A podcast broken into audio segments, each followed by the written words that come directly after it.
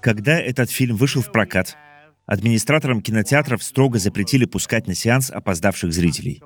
Режиссер считал, что смотреть картину нужно с самого начала, иначе не успеешь проникнуться симпатией главной героине и вообще ничего не поймешь. Перед премьерой фильм специально не стали показывать журналистам, чтобы избежать спойлеров в прессе. А трейлер представлял собой не нарезку кадров из фильма, как обычно бывает. Это было шестиминутное видео, в котором режиссер Альфред Хичкок с видом заправского риэлтора проводит экскурсию по двухэтажному особняку, где разворачиваются события фильма. Понять сюжетную канву по такому трейлеру было невозможно. Только в последнем кадре на экране вдруг возникала кричащая от страха главная героиня.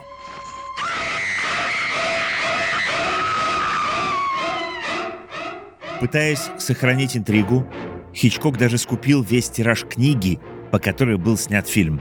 Так сильно он хотел застать зрителей врасплох. И ему это удалось.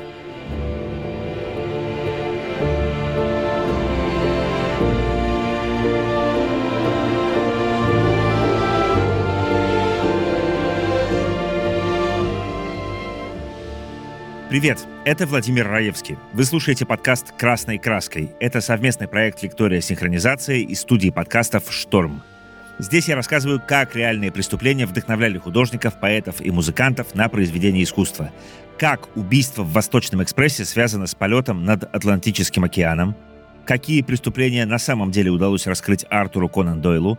И что стало с детьми, голосами которых поет группа The Smiths. Будем разбираться в подкасте.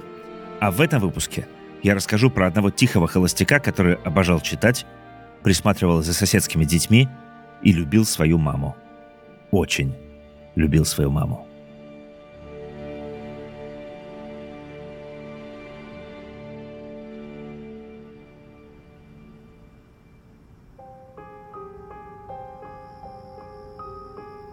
В одном темном-темном городе, на одной темной-темной улице – в одном темном-темном доме жила одна очень хорошая семья. Все женщины в этом городе были продажными шлюхами, а мужчины полны грехов и соблазнов. И только одна семья была исключением. Мать Августа Гейн чтила закон Божий и растила двух своих сыновей, Генри и Эдварда, так, как велит Библия.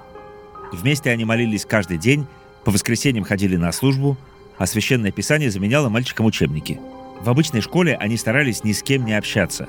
Мать запрещала им сближаться с другими детьми, чтобы те, не дай бог, не заразили ее сыновей грехом. И все же пороки просочились в семью Гейнов. Однажды младший Эдди испытал оргазм, увидев, как родители режут свинью.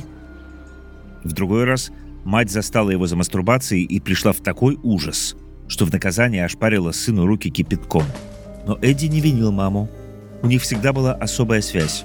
Мальчик был уверен, что Августа его любит. Просто защищает от греха. Тем временем муж Августы, Джордж, начал пить.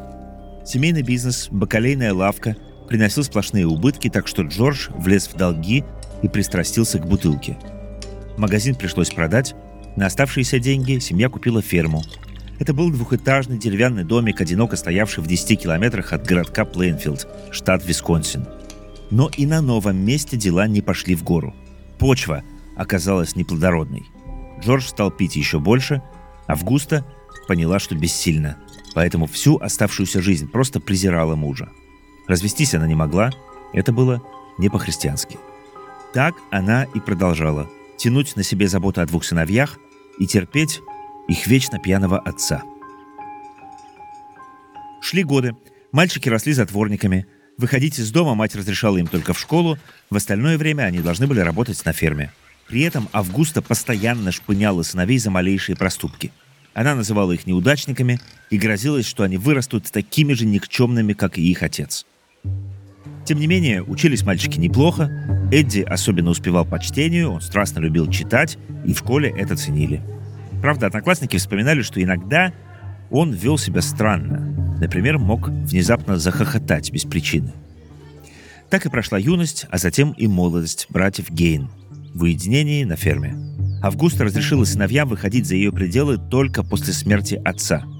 Когда Джордж скончался от пневмонии, Генри было почти 40, а Эдди 34.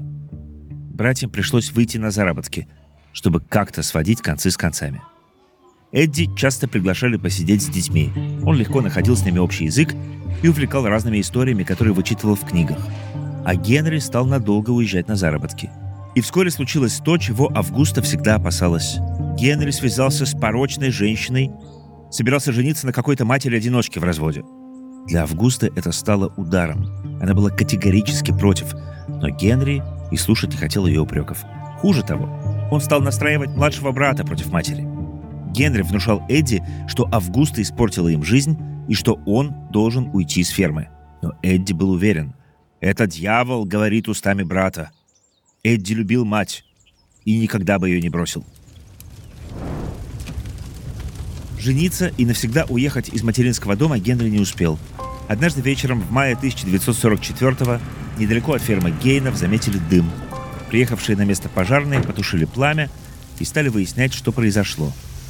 Эдди объяснил, что они с братом хотели сжечь прошлогоднюю траву, но огонь вышел из-под контроля, а Генри куда-то исчез. Тем же вечером обгоревшее тело Генри нашли на другом конце поля. Он был мертв. Вскрытие проводить не стали – Всем было очевидно, что это несчастный случай. Хотя некоторые свидетели, помогавшие тушить пожар, потом вспоминали, будто видели на лице и голове Генри синяки. Но чего только не выдумает человеческая память. Так Эдди с матерью остались одни. Августа тяжело переживала утрату старшего сына, и однажды у нее случился инсульт. Она выжила, но оказалась прикована к постели. Врачи считали, что ей осталось недолго. Но они недооценивали Эдди. Сын стал для матери настоящей опорой. Он не отходил от ее постели, кормил с ложечки, делал все, что она попросит, и постепенно Августа пошла на поправку. И хотя даже больная и немощная, она кричала сыну, что он неудачник и все делает не так, Эдди удалось поставить мать на ноги, так что она даже смогла выходить из дома. Вскоре после выздоровления Августа с сыном пошли к соседу Смиту, хотели купить у него соломы.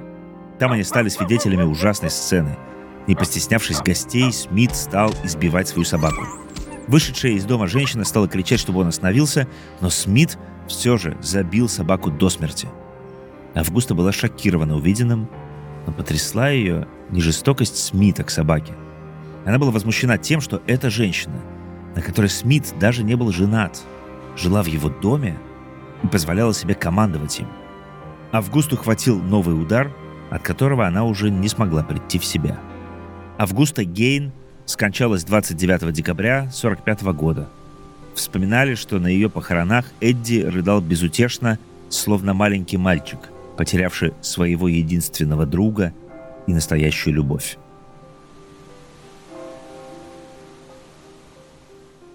Эдди остался один. Он продолжал заниматься фермой и прибивался редкими заработками на стороне – Иногда подрабатывал в муниципальной дорожной бригаде, а еще как фермер получал государственную субсидию. Когда денег стало не хватать, пришлось продать 32 гектара земли, принадлежавших его покойному брату Генри. На полученные деньги он купил себе черный форт 37 года. И хотя Эдди иногда приезжал в город пропустить стаканчик чего-нибудь покрепче, он все же оставался отшельником. Эдди заколотил двери комнат второго этажа, чтобы сохранить все так, как было при матери – сам он перебрался в маленькую спальню возле кухни. Он, как всегда, много читал, а прочитанное пересказывал детишкам, за которыми продолжал присматривать. Взрослые доверяли чудаковатому Эдди, ведь они знали его всю жизнь. А вот у детей одинокий Эдди стал героем страшилок. Поговаривали, будто бы однажды банда мальчишек пробралась к его дому на отшибе, заглянула в окно и увидела там человеческие головы. Для устрашения даже добавляли, что черепа свисали прямо со стен.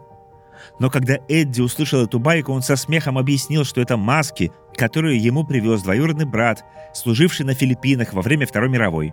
И чего только не придумают дети о тихом затворнике, живущем в старом доме на окраине деревни. К тому же, в этих местах странностей хватало и без детских баек. В мае 1947 года в соседском городке пропала девочка, которая возвращалась из школы домой. Ее так и не нашли.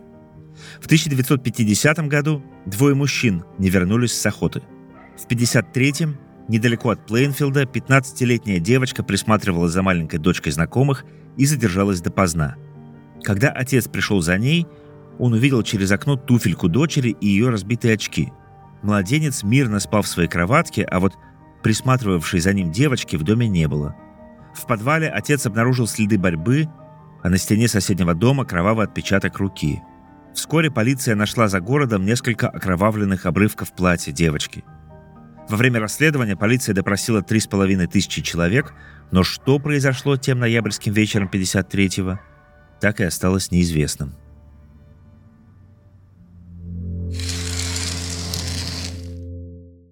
Странный-странный мужчина живет в старом заколоченном доме на окраине и внушает ужас в соседских ребятишек.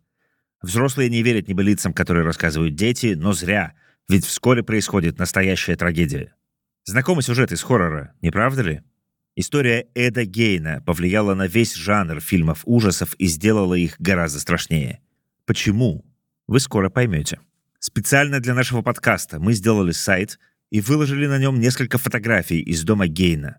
Можно узнать, чего же такого в его окнах увидели соседские мальчишки. Также на нашем сайте можно оформить подписку на онлайн-курсы синхронизации и получить доступ к более сотни курсов по 20 направлениям. Искусство, кино, литература, психология, история, религии и не только.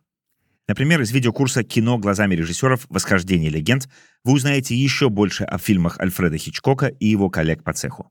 По промокоду «Красный» годовой доступ ко всем курсам синхронизации обойдется вам на целых 65% дешевле. Всего 12 600 рублей вместо 36 тысяч рублей. Оплатить можно сразу или долями в 4 платежа, российской или зарубежной картой. Обеспечьте себя интеллектуальным досугом на год вперед вместе с синхронизацией.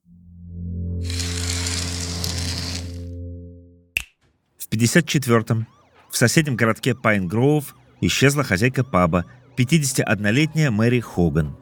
На полу заведения нашли следы крови, будто от стойки бара кто-то протащил тело через заднюю дверь на автостоянку. А у прилавка обнаружили гильзу от патрона 22 калибра. Преступники не взяли ни денег из кассы, ни алкоголя. Пропала только Мэри. И снова бесследно. Местные жители были потрясены. Одно кровавое исчезновение за другим – в случайных разговорах в городе Эдди шутил, что Мэри зашла к нему погостить, да так и осталась. Но в городе уже никого не удивляли его глупые шутки. Он всегда был странным. Спустя еще три года, в 57-м, в Плейнфилде исчезла еще одна женщина. На этот раз хозяйка лавки с кабинных товаров Бернис Уорден. Ей было 58 лет. Исчезновение женщины обнаружил ее сын Фрэнк, заместитель местного шерифа.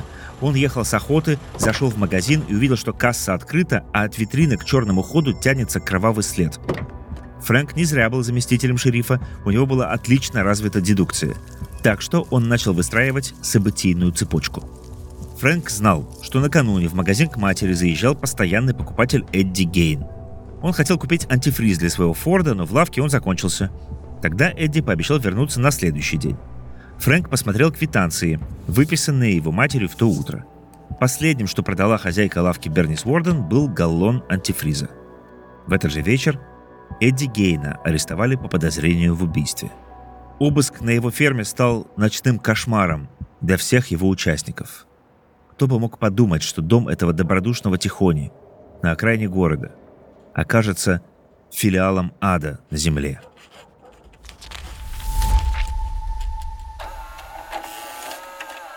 Дисклеймер. Дальше я буду рассказывать по-настоящему жуткие вещи. Если описание сцен насилия и человеческих останков для вас неприемлемо, пожалуйста, переключите на другой эпизод подкаста. На ферме Гейна не было электричества, поэтому, когда вечером шериф и его помощник, сын пропавший Бернис Уорден, поднялись на крыльцо и открыли дверь, в доме было темно. Пахло гнилью и смертью. Позднее шериф вспоминал, что подумал, будто это крысы сдохли под полом, наевшиеся травы, если бы это были крысы. Войдя в темную гостиную, полицейские увидели, как что-то большое свисает с потолка. Они сперва решили, что это туша оленя. В те дни в окрестных лесах как раз начался сезон охоты. Но осветив нечто фонарями, они отшатнулись. На крюк к потолку было подвешено безголовое тело женщины, напрочь выпотрошенное. Несчастный Фрэнк Уорден узнал в трупе свою мать. Голова миссис Уорден нашлась здесь же, в доме. В уши были вбиты гвозди, к которым привязали бечевку. Похоже, именно такие свисающие вдоль стен головы видели в окно городские мальчишки. Но им никто не поверил. Стало понятно, что эти находки — только начало. Шериф посадил своего ошеломленного помощника в машину, чтобы тот пришел в себя и вызвал подкрепление. К ночи дом Эдди Гейна был полон полиции, судмедэкспертов и репортеров. Но даже для тех, кто по службе регулярно оказывался на месте убийств, это было слишком. В доме Гейна нашлись останки не только хозяйки с кабиной лавки. Полиция обнаружила пояс из женских сосков, несколько стульев, обитых человеческой кожей, и абажур из человеческой кожи. К столбикам кровати были прибиты черепа. На диване и креслах лежала одежда, сшитая из человеческой кожи. Леггинсы, куртка, жилетка, браслеты. Две коробки из-под обуви были заполнены полуразложившимися женскими половыми органами. Там же лежали нанизанные на нитку четыре пары человеческих губ. А в гостиной вдоль стен свисали, как охотничьи трофеи, те самые маски, которые Гейну якобы привез с Филиппин двоюродный брат. Девять масок, сделанных из настоящей человеческой кожи. Девять женских лиц, вырезанных самим Эдди. Десятую такую маску нашли в стеклянной банке на антресолях. На кухонном столе стоял человеческий череп с отпиленной крышкой. Внутри засохли остатки еды. А в супнице рядом гнили почерневшие четыре человеческих носа. Обыск на ферме Гей нашел почти сутки. Почти сутки эксперты собирали и вывозили из дома останки человеческих тел. В ужасающей коллекции Эдди они насчитали останки 15 человек. Следователям удалось поэтапно восстановить, что произошло с погибшей Бернис Уорден. Хозяйка с кабиной лавки скончалась от выстрела в голову из пистолета 22 калибра. Гейн убил ее прямо в лавке. Затем вытащил труп на улицу, положил его в свой черный форт и увез на ферму. В сарае он отрезал умершей голову и спрятал ее в кровати под матрасом. После он вытащил из тела сердце и кишечник. Сердце потом найдут в кастрюле на кухонном столе. Так появится версия, что Эдди не просто убивал людей, но еще и был каннибалом. Тело Бернис он подвесил к потолку в гостиной, где его и обнаружили. Особое внимание криминалисты обратили на книги, которые, как мы знаем, так любил читать Эдди – в доме и правда обнаружилось много литературы, а также вырезки из газет и журналов. Все они касались трех тем – женская анатомия, преступления в нацистских концлагерях и расчленение трупов. Как следователи узнают позже, любимой рубрикой Эдди в местных газетах были некрологи. Он даже читал их вслух, бывая в городе. Но раньше на это никто не обращал внимания.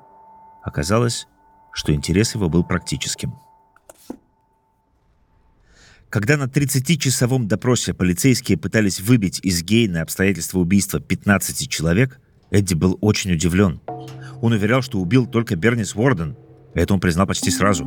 А вот к смерти остальных, по его словам, никакого отношения не имел. Эдди объяснял, что выкапывал свежие женские трупы прямо из могил на ближайших кладбищах.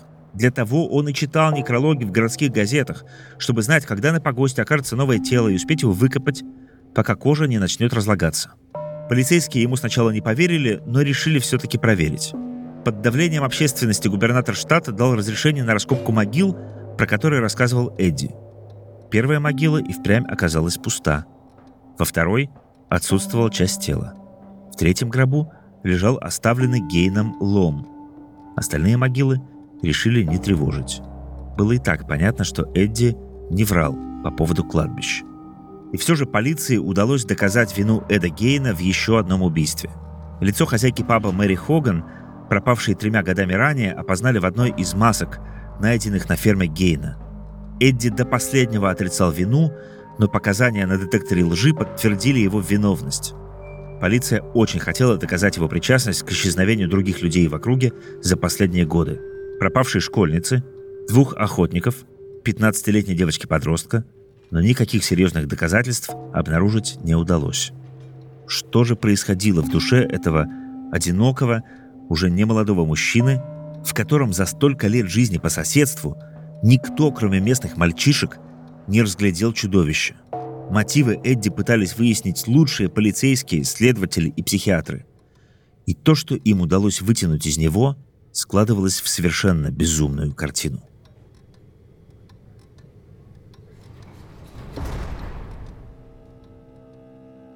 Оказалось, что Эдди выкапывал тела женщин, напоминавших его мать, Августу.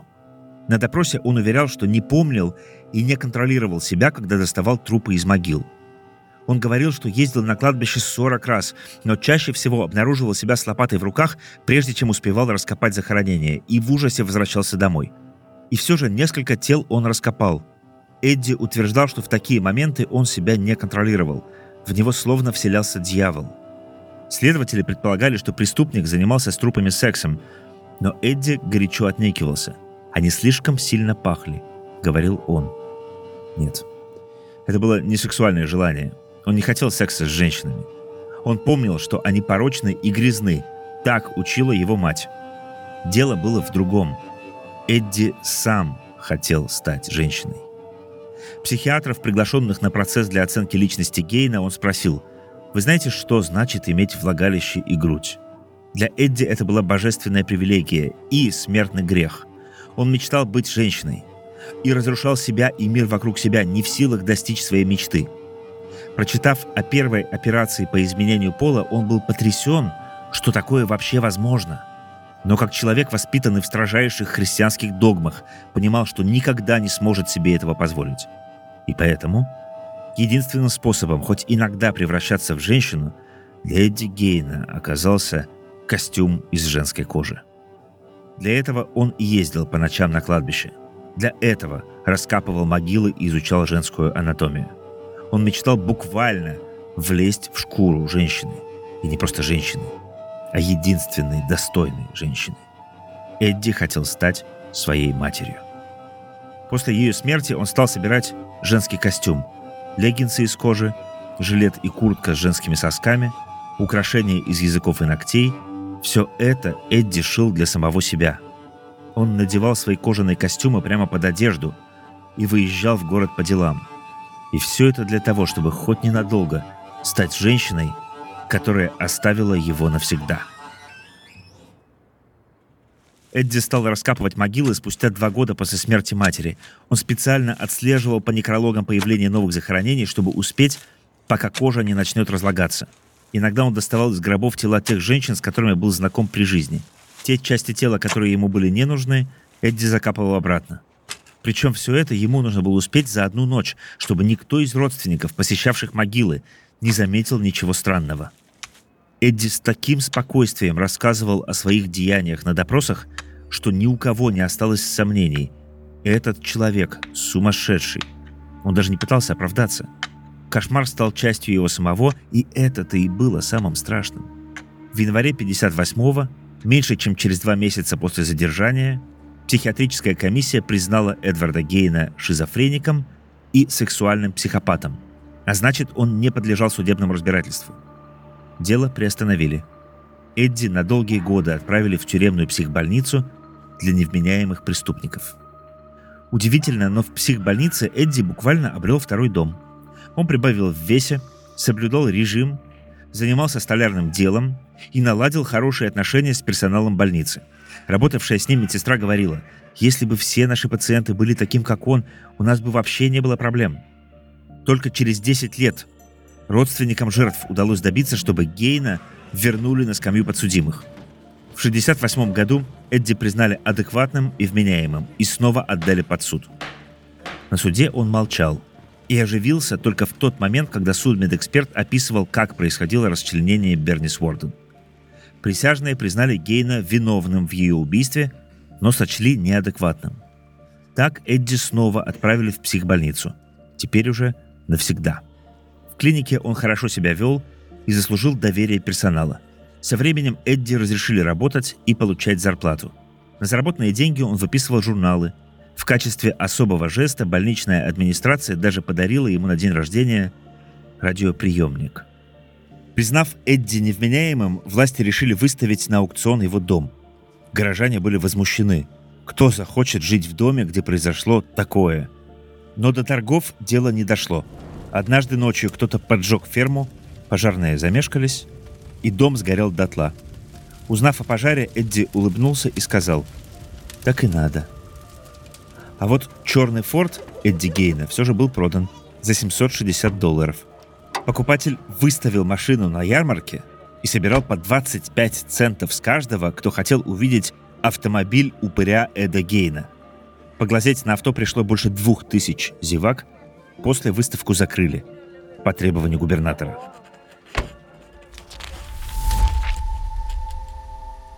В 1959 году, когда Эдди уже был в психбольнице, в США вышел роман-триллер под названием «Психо». Его автором был писатель Роберт Блох. Блох жил в штате Висконсин, всего в 35 милях от городка Плейнфилд.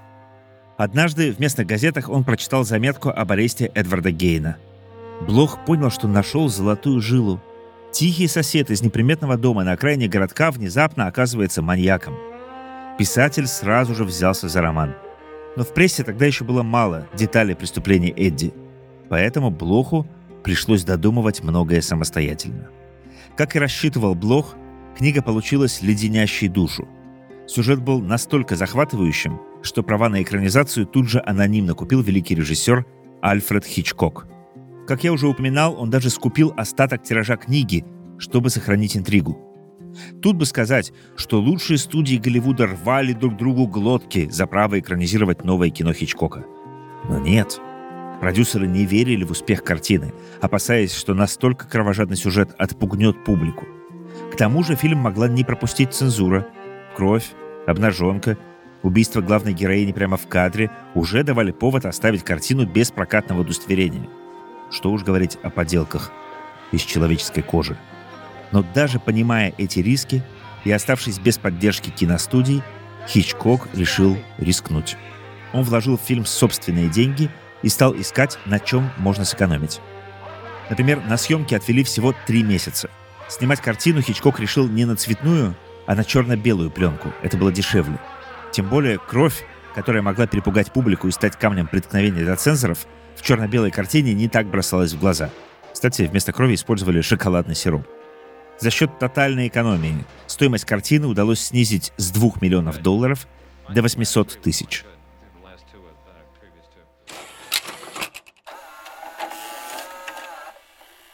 Когда готовую картину отправили цензорам, на режиссера посыпались возмущенные отзывы. Как вы можете показывать на экране голую женскую грудь? А жестокое убийство главной героини в кадре — это вообще нормально? И это не говоря о том, что фильм начинается с актрисы в бюстгальтере — революционная вольность для того времени. Но Хичкок был непоколебим. Он посоветовал цензорам пересмотреть сцену убийства, в которой они якобы увидели голую грудь и вспоротый живот. Ничего этого в фильме не было. Сцена убийства была смонтирована с 70 ракурсов так динамично, что зрители сами додумывали то, чего на экране даже не было. То же случилось и с цензорами. Трое из них увидели в фильме обнаженку, двое нет. И все же в 60-м году фильм «Психо» вышел на экраны. Кассовые сборы составили 32 миллиона долларов, а картина получила 4 номинации на «Оскар». Вот когда киностудии, не поддержавшие Хичкока, кусали локти. Прошло более 60 лет, а «Психо» до сих пор удерживает первую строчку в сотне самых остросюжетных американских фильмов за 100 лет, по версии Американского института киноискусства. Фильм стал классикой жанра хоррор – и считается одной из лучших работ Альфреда Хичкока. В финале «Психо» психиатр так объяснит поведение главного героя. Он выкрал тело и похоронил только гроб. Тело спрятал в подвале и берег его так хорошо, как только возможно. Но этого было недостаточно. Она была там, но была трупом. Тогда он начал думать и говорить за нее. Отдал ей половину жизни, так сказать. Временами он мог вести беседу за двоих. В других случаях мать полностью доминировала. Он никогда не был полностью Норманом. Он часто был только матерью. Поэтому он был так патологически ревнив, как бы она ревновала его. Следовательно, когда его привлекала женщина, материнская его часть была вне себя. Прототип Нормана, настоящий Эдвард Гейн, провел в психиатрических больницах 26 лет и умер на 78-м году жизни. Эдди похоронили рядом с матерью, братом и отцом на городском кладбище Плейнфилда. Так Эдди после стольких лет разлуки воссоединился с матерью, с той, которая сделала его чудовищем и которую он так сильно любил. Надгробие его могилы несколько раз разбирали на сувениры, а в 2000 году вообще украли. Новый камень не стали устанавливать на могиле Гейна, а отправили на хранение в местную полицию. С тех пор могила Эдди Гейна так и стоит без опознавательных знаков, в ожидании, когда люди навсегда забудут о тихом затворнике из одинокого дома у дороги.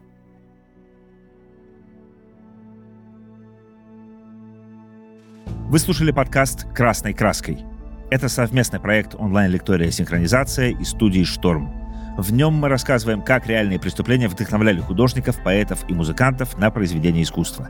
На сайте подкаста мы выложили фотографии из проклятого дома Эда Гейна, которые полиция сделала во время обыска. Ссылка в описании эпизода. Меня зовут Владимир Раевский. Услышимся через две недели. Пока.